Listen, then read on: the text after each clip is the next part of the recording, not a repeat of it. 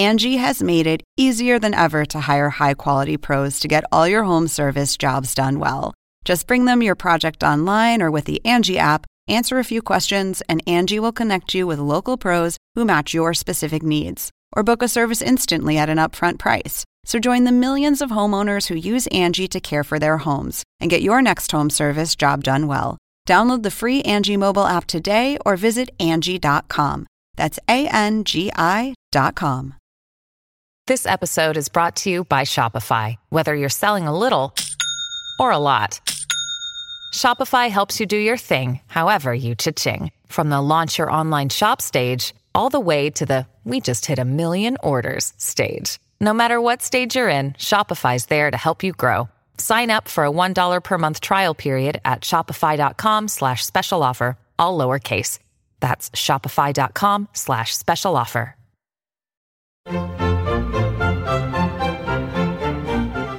Según el diccionario de la Real Academia Española, La cultura pop se define como el conjunto de las manifestaciones en que se expresa la vida tradicional de un pueblo.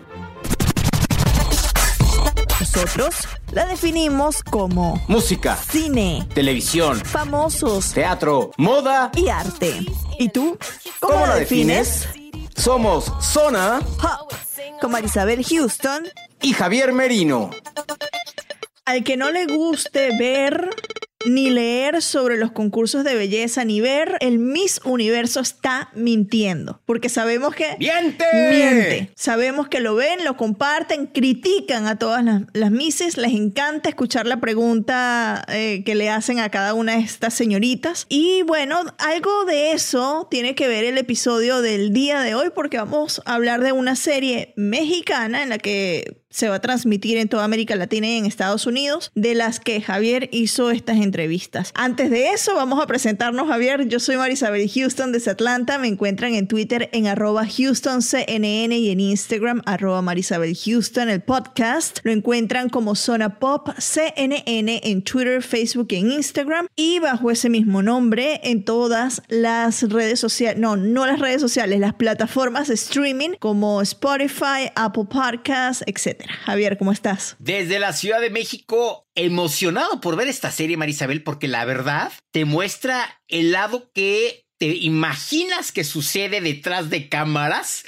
de cualquier concurso de belleza. Mi cuenta en Twitter es arroba merinoCNN y en Instagram me encuentran como Javito73, www.cnne.com diagonal zona pop, la página articulera, y www.cnn.com diagonal zona pop, la página podcastera. Y a la serie a la que nos referimos es nada más y nada menos que Señorita 89, que se estrena en la plataforma, en la recién plataforma Stars Play, que está disponible en América Latina y en Estados Unidos, Marisabel, nos confirmaron que se transmite a través de pantalla. ¿Tú tienes pantalla? No, es una suscripción adicional a Amazon Prime, lo ven a, a través de allí, pero es bastante económica si la gente lo quiere eh, tomar como un premium. Y lo bueno es que ahí se ven pues series, todas series y películas, todo en español. Entonces ya hablé con la gente de Ah. pantalla, me dijeron que me Ajá. van a dar acceso para ver la serie, entonces estoy emocionada que finalmente voy a poder ver una serie que usualmente está disponible nada más para América Latina. Y yo te digo, si esto ocurre en México, imagínate si hicieran una con el Miss Venezuela. No, Porque en no, el no, Miss no, Venezuela, claro, en la quinta Venezuela. del Miss Venezuela, Sí. lo que pasó y los cirujanos y todo en la época de Osmed Sousa, una cosa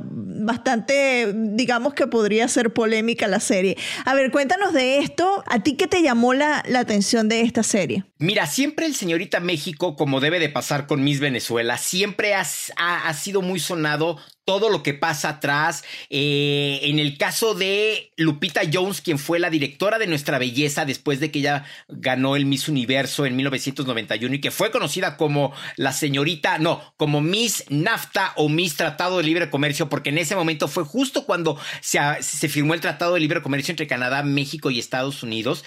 Muchas de las participantes se siguen quejando de cómo Lupita Jones las trataba y todo su equipo.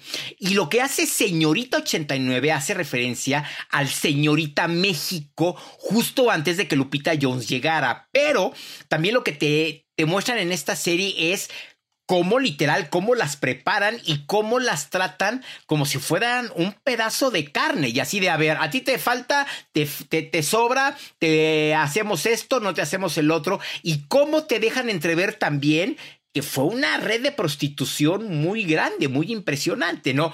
No me consta, no te consta, no podemos hablar de realmente si pasó o no pasó, porque pues ni yo estuve ahí, ni tú has estado en ninguno de esos concursos. En la serie también dicen, no dicen que es basada en hechos reales, ¿no? Sino que es una ficción. Exacto. E, es curioso porque los avances te muestran el famoso foro de Televisa Chapultepec que se cayó con el temblor de, mm. de, de México en 1985. 85, ¿no? sí, que fue en, el, año en que yo nací. Sí, en el 85, que era muy conocido porque era un foro Marisabel enorme y en donde se transmitía siempre en domingo. Y siempre Raúl Velasco estaba muy involucrado con el concurso de Señorita México porque él era el conductor de los eventos, por mucho tiempo lo mm. fue.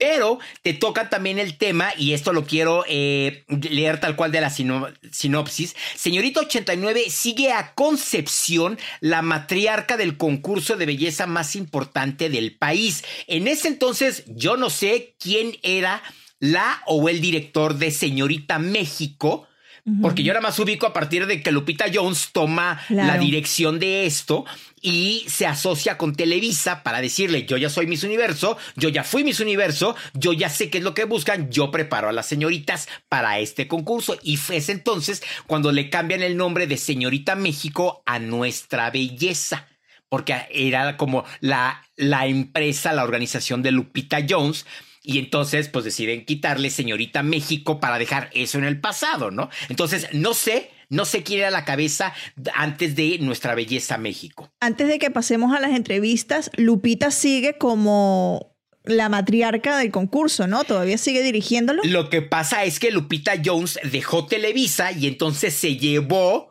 la franquicia, de con otro nombre y ha pasado por todas las televisoras de canal abierto que hay en México. Ahorita no sé, no sé dónde está Lupita Jones ni, ni, qué televisora es la que lo tiene. Porque la que una de las em, de las Misses que participó en el Miss Universo que, eh, que se realizó aquí en Atlanta en el 2019, cuando regresó a México la recibieron en Azteca. Entonces tal vez por ahí está en Azteca, porque fue como que el primer canal que la recibió con flores, con toda la cuestión. Pero bueno, cuéntame a quiénes entrevistaste y porque como son varias entrevistas, sí, son muchas dale entrevistas. Paso a cada una de estas personas para que la gente que nos escucha no quede así como confundido porque igual no les puede ver las caras. No va a entender, claro. Vamos a escuchar la primera entrevista con Jimena Romo, Lady Gutiérrez y Coti Camacho, quienes dan vida a Elena a señorita Chihuahua y a señorita Oaxaca respectivamente. Y algo que, sí tengo que decir desde ahorita, a todos en el elenco, a todas las mujeres de, de, las entrevistas, les pregunté una clásica pregunta de concurso de belleza. Y la pregunta fue, ¿Qué, qué, qué cambiarías de los concursos de belleza? Y escuchen las, las respuestas que me dieron todas las mujeres, porque son interesantes. ¿eh? Entonces, ¿te parece que escuchemos a Jimena, a Lady y a Coti? Venga.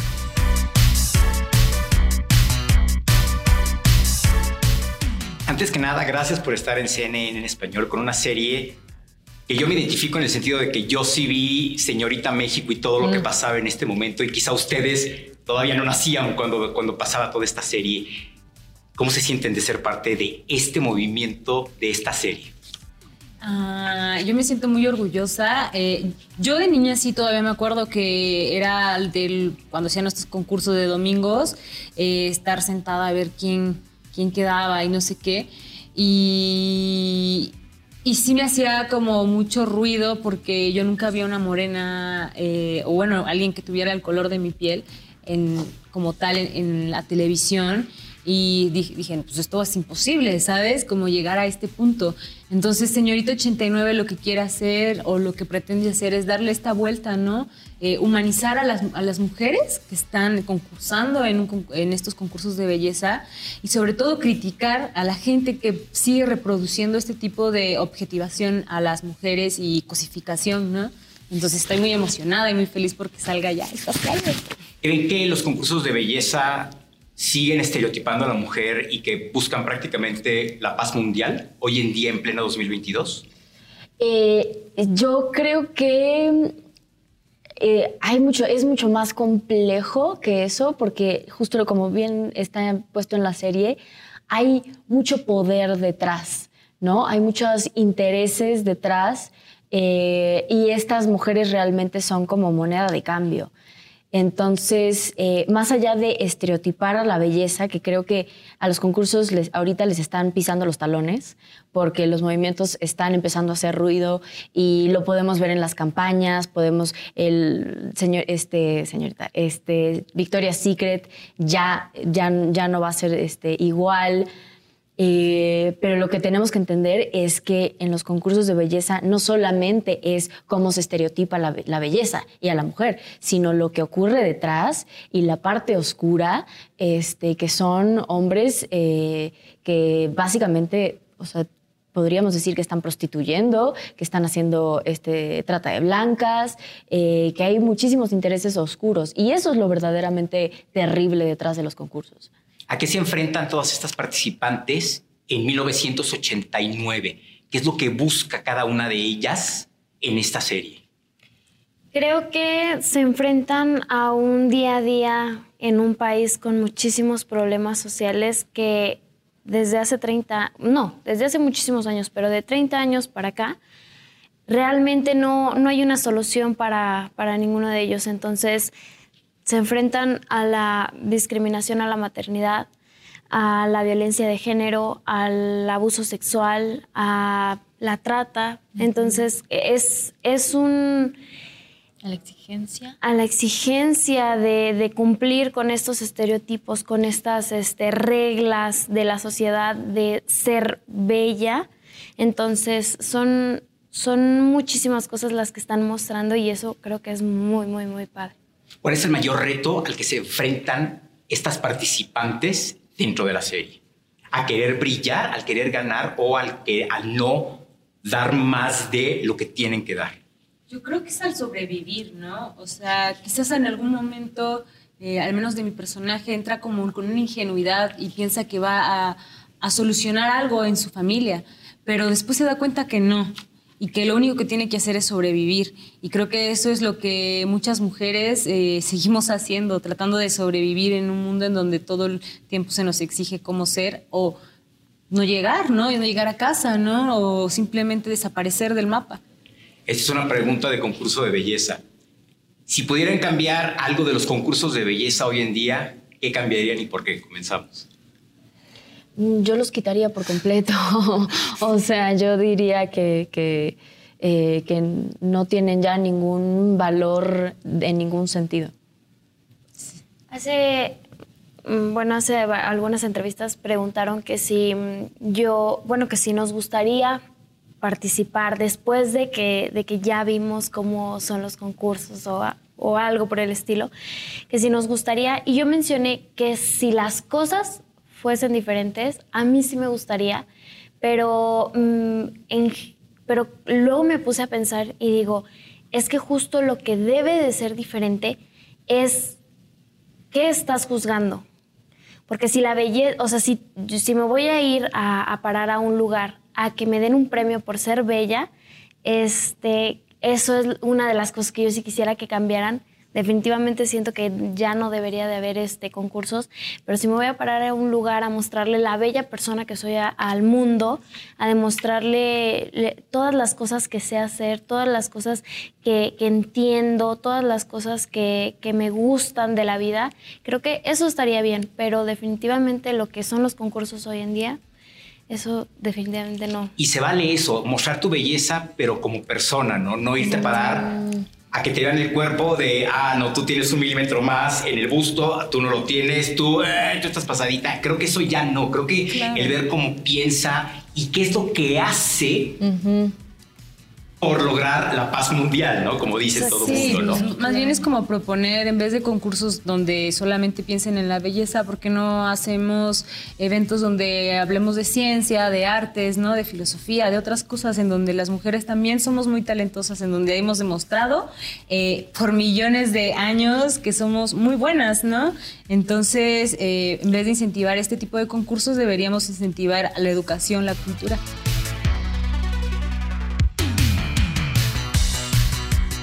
Fíjate que una de las partes favoritas mías de los concursos de belleza es lo de las preguntas y sobre todo porque vamos conociendo un poco más a las mises y que son más allá que una cara bonita y que un cuerpo esbelto, ¿no? Eh, no sé si recuerdas en, e, y sigo citando el Miss Universo del 2019 aquí en Atlanta porque lo tengo muy fresco ya que lo cubrí, la que ganó que fue Miss Sudáfrica. ¿En dónde fue ese, ese Miss Universo? ¿En dónde fue? Ah, en los estudios de Tyler Perry. Ah, ok, ok. okay. En el sur de la ciudad. Em, espectaculares los estudios, valga, valga la acotación.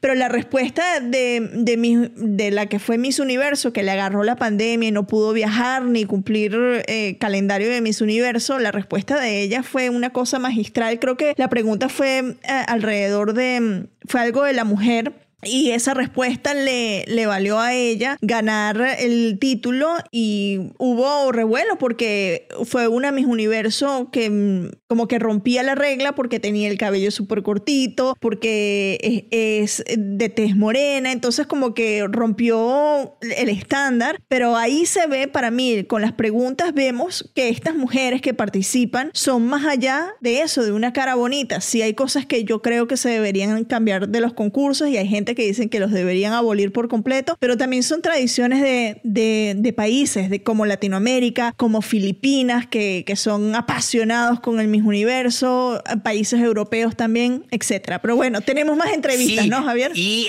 yo nada más quiero agregar algo que a mí honestamente nunca me había caído el 20 hasta las entrevistas y platicando con ellas. Tú no sabes, ok, por qué cada una de las participantes se mete a este concurso. Tú no sabes si no tiene dinero y es la única forma en la que esta plataforma exactamente puede tener crecimiento, porque quizá no tuvo la oportunidad de acabar ni siquiera la primaria, ¿no? Y con esto quizá tiene la oportunidad de llegar más allá. Y dije, mm, nunca lo había visto desde ese punto de vista eh, de que no puedes juzgar a estas chicas en todo el mundo porque lo hacen. Quizá unas buscan la fama, la fortuna, en efecto, pero quizá otras sea su plataforma para tener un trabajo y que de ahí pueda tener alguna otra oportunidad laboral y tener un dinero. Pero bueno, la segunda entrevista que vamos a escuchar es con Ilse Salas, quien es la protagonista y quien es esta matriarca, directora, gerente, dueña del, del concurso Señorita. Eh, ella, ella da vida a Concepción y a Bárbara López, quien es Señorita Guerrero. Escuchen nada más la pasión con la que Ilse Salas responde a las preguntas.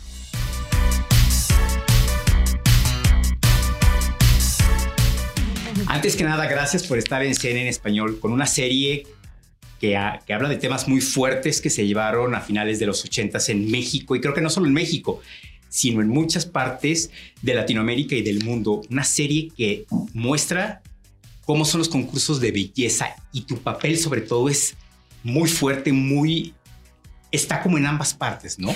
¿Qué nos puedes platicar de tu papel? Ay, me da mucha paz cuando dicen eso porque digo, ay, bueno, por lo menos se entendió, o al menos en los primeros capítulos. Pero sí creo que Concepción, eh, o bueno, yo siempre tuve la intención de que, de que no se leyera tan fácil y finalmente es una mujer ejerciendo el poder como aprendió a hacerlo. O sea, y como las chicas también están tratando de llegar a una mejor realidad o tener cierta posición de poder como les enseñaron, a través de su cuerpo, a través de lo que sea, y ella a través de una violencia patriarcal. Sin duda, a finales de los ochentas, la mujer tenía otra visión de este tipo de concursos de belleza a lo que hoy sería un concurso de belleza, pero ¿hemos cambiado realmente la forma de ver estos concursos de belleza? Yo creo que han perdido, sí, han perdido mucho poder y mucha atención de parte de, del público y de la gente. Y además las mujeres ahorita están muy enfocadas en salir adelante y en educarse y pues en hacer todo menos, menos el uso de su físico para, para, para subir, ¿no? Para obtener algo. Entonces creo que sí ha cambiado mucho. ¿Cuál crees que es el mayor reto al que se enfrentan estas 32 participantes en 1989? Pues es que lo, curioso y después de hacer esta serie es que cada una se enfrenta a uno diferente. No sé cuál sería mi respuesta si tuviera que dar una respuesta en general de las 32, porque cada una en esta serie tiene una historia que contar y tiene una razón específica por la que está ahí. Y eso es lo, lo enriquecedor y lo emocionante. Una de las frases que, que me capturó es, la belleza es algo que sucede así, sin ningún esfuerzo. Y vemos que ellas sufren también por ser más bellas, por querer ser lo que estos patrocinadores o estas personas buscan ser cómo poder definir la belleza en 1989 y cómo definir la belleza de una mujer en pleno 2022. Pues no lo sé, creo que en 1989, eh, como dices, ¿no? La belleza es algo que puede llegar a ser muy frustrante porque es algo con lo que naces y punto. Y a partir de ahí lo que le sigue es someterte a operaciones eh, o someterte a, no sé, a dietas, a cosas que pueden dañar tu autoestima y tu, salud mental. Creo que hay mucha conciencia hoy en día. 2022 estos últimos años ha habido mucha conciencia eh, sobre la salud mental y sobre no, dejarse llevar eh, por, los aspectos físicos, por entrar en ciertos estereotipos. Esta pregunta es de concurso de belleza. ¿Qué cambiarías de los concursos de belleza hoy en día? ¿O cambiarías algo o no cambiarías nada? Yo no, por mí, yo creo que no deberían de existir ningún tipo de concurso de belleza. ¿De tu lado? Em, no sé si, o sea, como que necesariamente, no sé si realmente pienso que no deberían, pero más bien es que tampoco les veo el caso. Y creo que es eso. creo que esa es mi perspectiva. Y creo que, y aquí es un punto muy personal de vista, creo que la belleza de una mujer no es nada más ver a una mujer en bikini o con un traje con plumas, ¿no? Sino también ver qué es lo que ella tiene adentro que la hace una gran mujer, ¿no? Que, que pueda ser científica, que pueda ser maestra, que pueda tener algún fin con niños de la calle, por ejemplo, ¿no? Creo que también es ver otro tipo de belleza, ¿no? Pero no solamente eso, es como por qué poner a competirla. O sea, competir sobre eso, además con un concepto que es sumamente subjetivo, porque lo que es bello para mí seguramente no lo es para ti. Entonces, incluso si pusieran a científicas eh, a ver quién hace el experimento, ¿por qué las ponen a competir? O sea, para mí es distinto como simplemente incitar, estimular su desarrollo sin necesidad de competencia. Para terminar, ¿con qué se quedaron cada una de ustedes al terminar de grabar Señorita 89? Em, yo más que, la historia me parece interesantísima y los mensajes que tiene y todo, pero yo creo que más que nada me llevo algo muy personal y lo que me llevo es, más como actriz, lo que me dejó el reto de interpretar a Dolores, que es un personaje muy exigente y que requería de mucho. Yo creo que a partir de, a partir de este proyecto me siento capaz de hacer muchas otras cosas. Eh, yo principalmente una mm, cosa que me pasó es que a pesar de que sigo juzgando los concursos de belleza como obsoletos y como inútiles y como violentos, dejé de juzgar a las mujeres que participan en ellos, porque también lo hacía. O sea, yo soy abiertamente parte del problema, pues, ¿no? O sea, juzgándolas de frívolas, de huecas, de ambiciosas, em, digo, ambiciosas económicamente hablando, y cambió mi percepción totalmente. Simplemente la idea de de ver estos personajes y que cada una tiene una razón, me, hizo pensar que no tengo ningún derecho a juzgarlas, porque sí, no, no, no me corresponde. Porque no sabes qué es lo que está viviendo cada una, ¿no? Y, no sabes por qué lo están haciendo, porque quizá tienen que llevar dinero a su casa para al final del día. es la única oportunidad que tienen.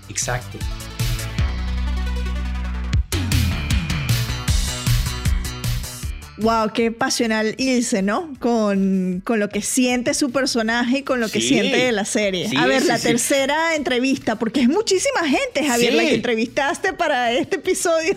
Última entrevista, bueno, la ventaja es que son de 5 o 6 minutos las, las entrevistas, porque es yo que se fueron rapidito. Y la última entrevista es con Natasha Dupeirón, quien es la señorita Yucatán y que además es de las pocas participantes que es güerita de ojos azules, porque casi todas son morenas de piel. Porque quizá en ese entonces, y aquí si no lo sé, era como El estándar de belleza, quizás. Exactamente, ¿no? Y entonces todas las la- juzgan a Natasha por ser la güerita de ojos azules. Wow. Y se le van encima por eso, porque saben que la güerita de ojos azules puede tener más oportunidad, ¿no?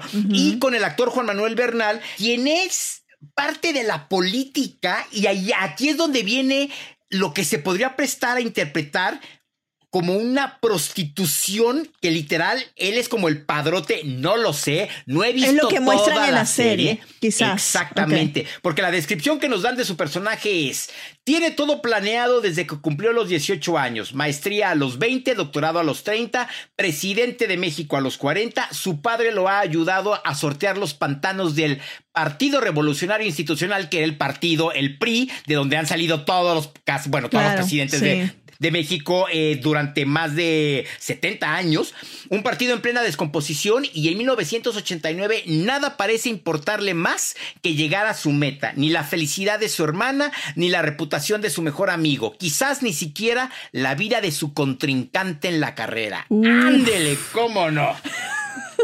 Ándele, cómo no. Uf, bueno. Vamos a escucharle Venga. esta entrevista, porque eh, eso sí, prepárense, porque la primera pregunta que le hice a Juan, a Juan Manuel Bernal se tarda casi toda la entrevista. Entonces, pónganle atención a todo lo que dice, por favor.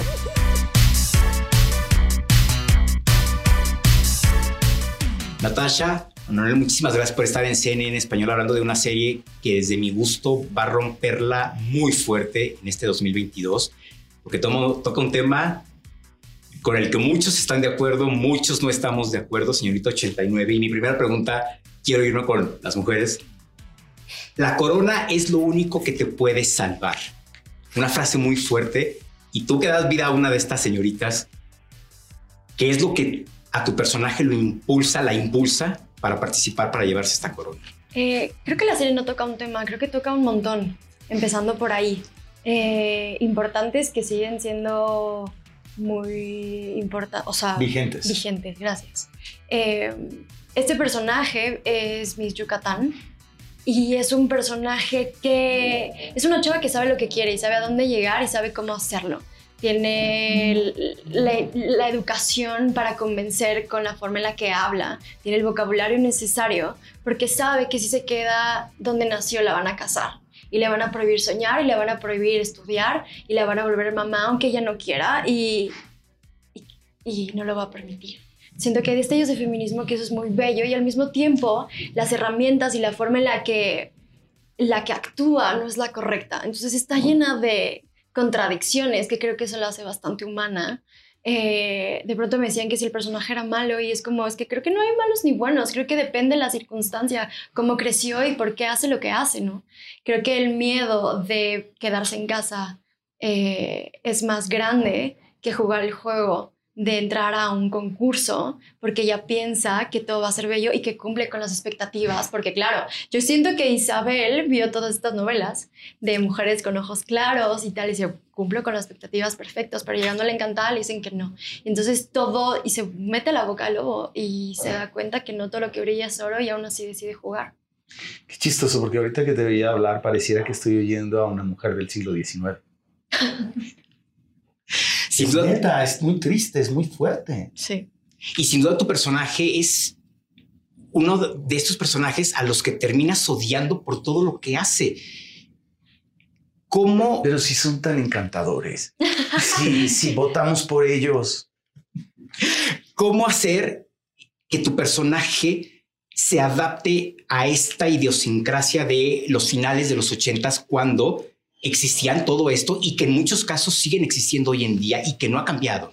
Pues nada más poniéndose flojito y cooperando, porque eh, yo creo que esto no es casualidad. Eh, hay una gran pluma detrás, hay una gran cabeza este, hay una gran showrunner que es Lucía Puenzo, este, está detrás de la escritura Lucía, María René, es decir, mujeres que llevan años eh, tocando el tema, este, eh, sacando este, temas que son incómodos, ¿no? Y que, y entonces hay ahí mentes muy brillantes de que observan, que observan la humanidad para poder retratarla. mi personaje, digamos que es eh, uno y son eh, eh, es uno y son todos, porque además parece que los cortan, decía mi padre, con todo respeto, con la misma tijera, ¿no? El color del partido da lo mismo, el color de la corbata es da lo mismo o hasta la marca, ¿no? Este, porque parece que están cortados por la misma tijera. Lo que los une es el poder que no sueltan,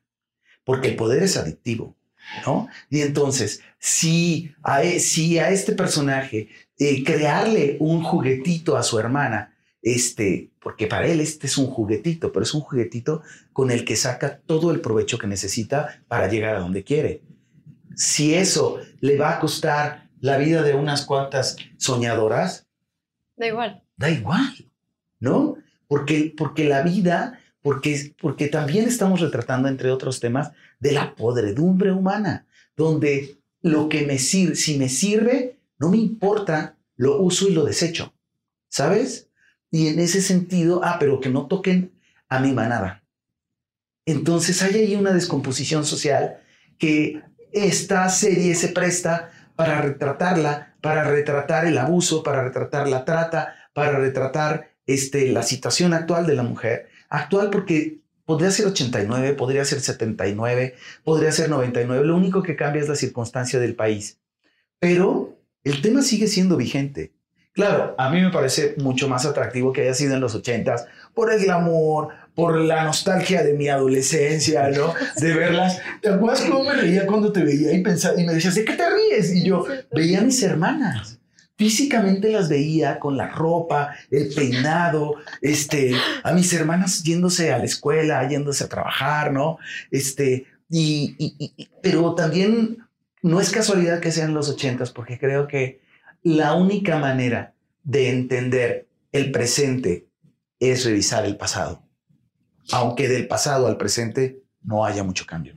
Y algo que muestra la serie, y si lo comparamos con países como Venezuela, donde ser Miss Venezuela es, es todavía una institución y es un gran orgullo, es que no podemos juzgar a las participantes de estos concursos porque no sabemos por qué lo están haciendo. Quizá algunas buscan fama, fortuna, pero quizá otras buscan un sustento para llevar a su casa o salir de su casa. Pero es que ellas ya nacen condicionadas.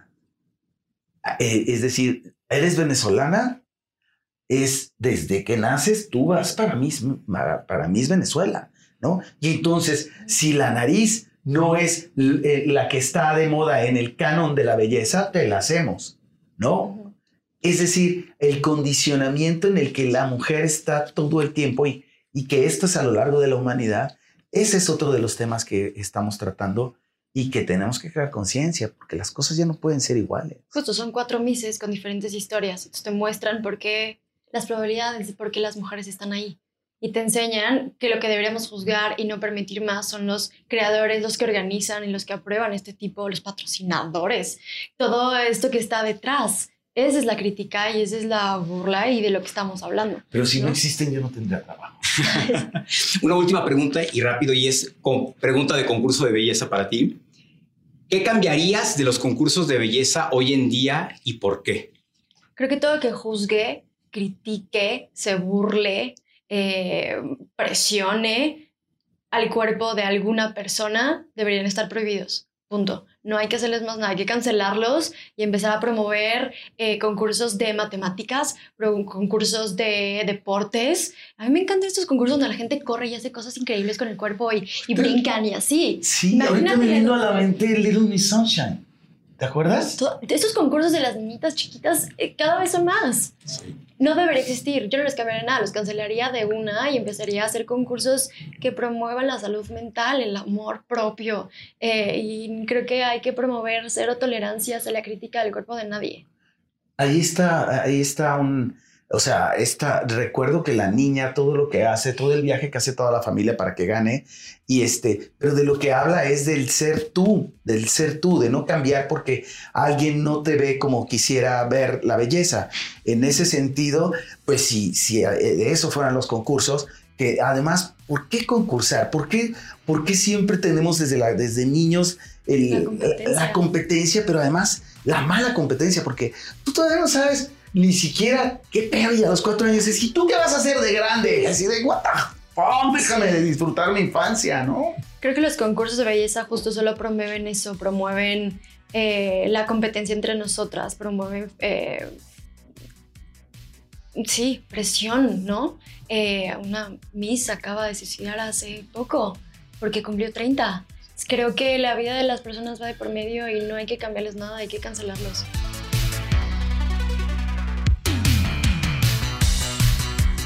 Bueno, bueno, si ustedes quedaron animados después de escuchar a este elenco titular, literal, magnífico de la serie de Señorita 89, sepan que la serie se estrena este 27 de febrero en Stars Play, Javier, ¿no? En Latinoamérica y en pantalla acá en Estados Unidos, que por cierto, el tema, porque la gente de pantalla, que ahí es que logramos confirmar, me enviaron eh, el tema que, que como que es la bandera o el soundtrack de esta serie, que es Buena Suerte Muchacha de Rubio. Vamos a ponerles aquí un pedacito para que puedan disfrutar de este estreno musical también eh, rodeado eh, con la serie o que tiene que ver con esta serie. La vida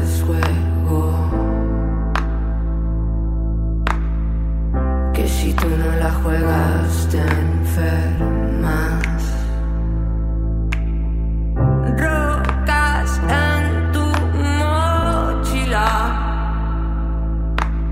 Por no hablar del corazón. Se me antoja, Marisabel, de veras se me antoja por, por todo lo que hay. O sea, sí, porque a mí sí.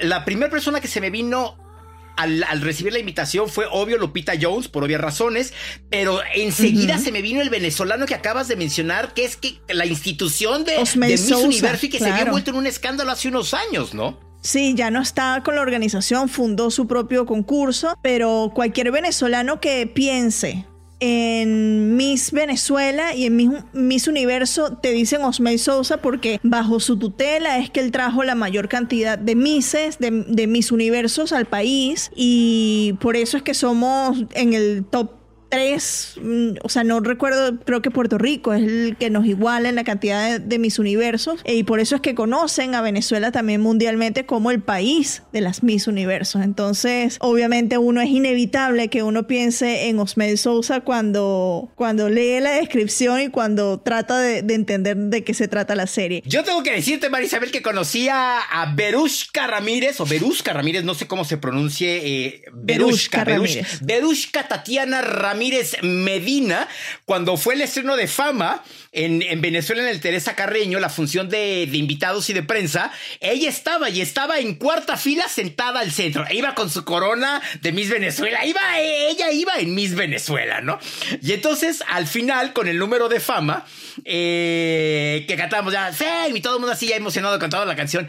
Berush que estaba no emocionada, lo que le seguía, y si por ello hubiera sido, hubiera aventado la corona, si hubiera levantado el vestido y hubiera corrido a subirse al escenario. Y al final, cuando ya salimos eh, a- al brindis y a la, a la celebración y a la fiesta, Dije, yo tengo que ir a conocer a Miss Venezuela. ¿Cómo de que no? Y entonces ya me acerco con ella y le digo, te vi súper emocionada, soy mexicano y me encantas, te ves guapísima.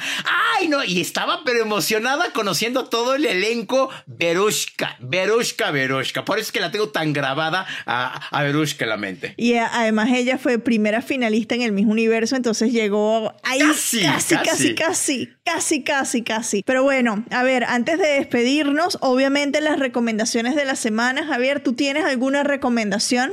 Sí, la serie que acabo de ver, Marisabel, y que está de veras, o sea, a raíz de El estafador de, de Tinder, es una serie que se llama Inventing Anna en, en Netflix, Marisabel, donde te das cuenta cómo esta chavita europea quiere conquistar e involucrarse con la crema innata de la sociedad de Nueva York y cómo logra convencer a todos los, los inversionistas de darle dinero.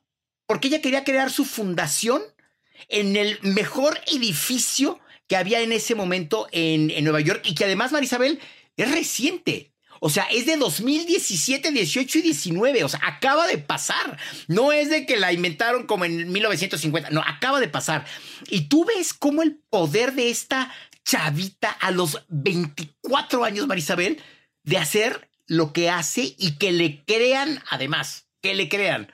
¿Tú qué recomiendas? Mira, yo te voy a recomendar porque, bueno, no queremos evitar mencionar lo que está ocurriendo en el este de Europa, ¿no? Con la invasión de Rusia a Ucrania. Es como el elefante en el dormitorio, como dice The Elephant in the Room. Tenemos todavía que darles entretenimiento porque son días muy difíciles que se van a ver, creo que a nivel mundial. Sin embargo, estaba hablando con amigas sobre la crisis y me decía una de ellas en particular, es mexicana, es periodista también. Me recomendaba en específico un documental de Netflix que se llama Winter on Fire como les digo, es de Netflix, está en esa plataforma y está ambientada en 2000 2013, 2014, cuando hubo esa serie de manifestaciones en Ucrania en las que terminó huyendo el presidente ucraniano que se refugió después en Rusia. Entonces muestra como la lucha de, de los estudiantes, porque comenzaron con manifestaciones estudiantiles por lo que ellos dicen era la libertad de Ucrania. Entonces tal vez es un antecedente de lo que estamos viendo ahora, porque obviamente el entonces presidente Viktor Yakunovich, él era prorruso, huyó a, Rusia, entonces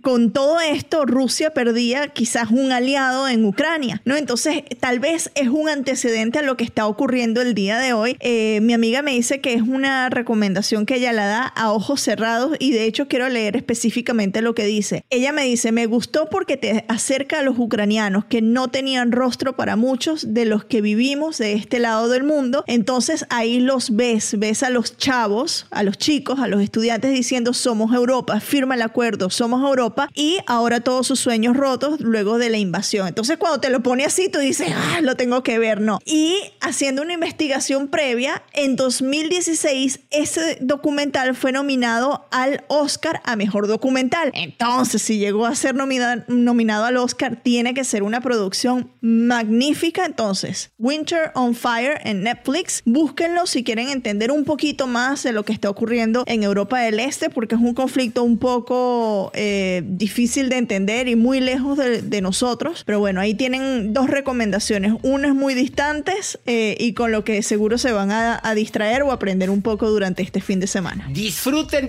desconectense este fin de semana, no piensen en nada que no les cause y ni les traiga buena vibra y felicidad. No, o sea, también tenemos que, no tratar de estar como amargados en ningún momento, ¿no? El chiste es también como tratar de... descansar y soltar, sí. De, soltar la mente, de no estar pensando en puras cosas como, como pasó en la pandemia, que todo el mundo ya, ya no queremos pensar en otra cosa porque todo era pandemia y era COVID y era COVID, ¿no? Sí.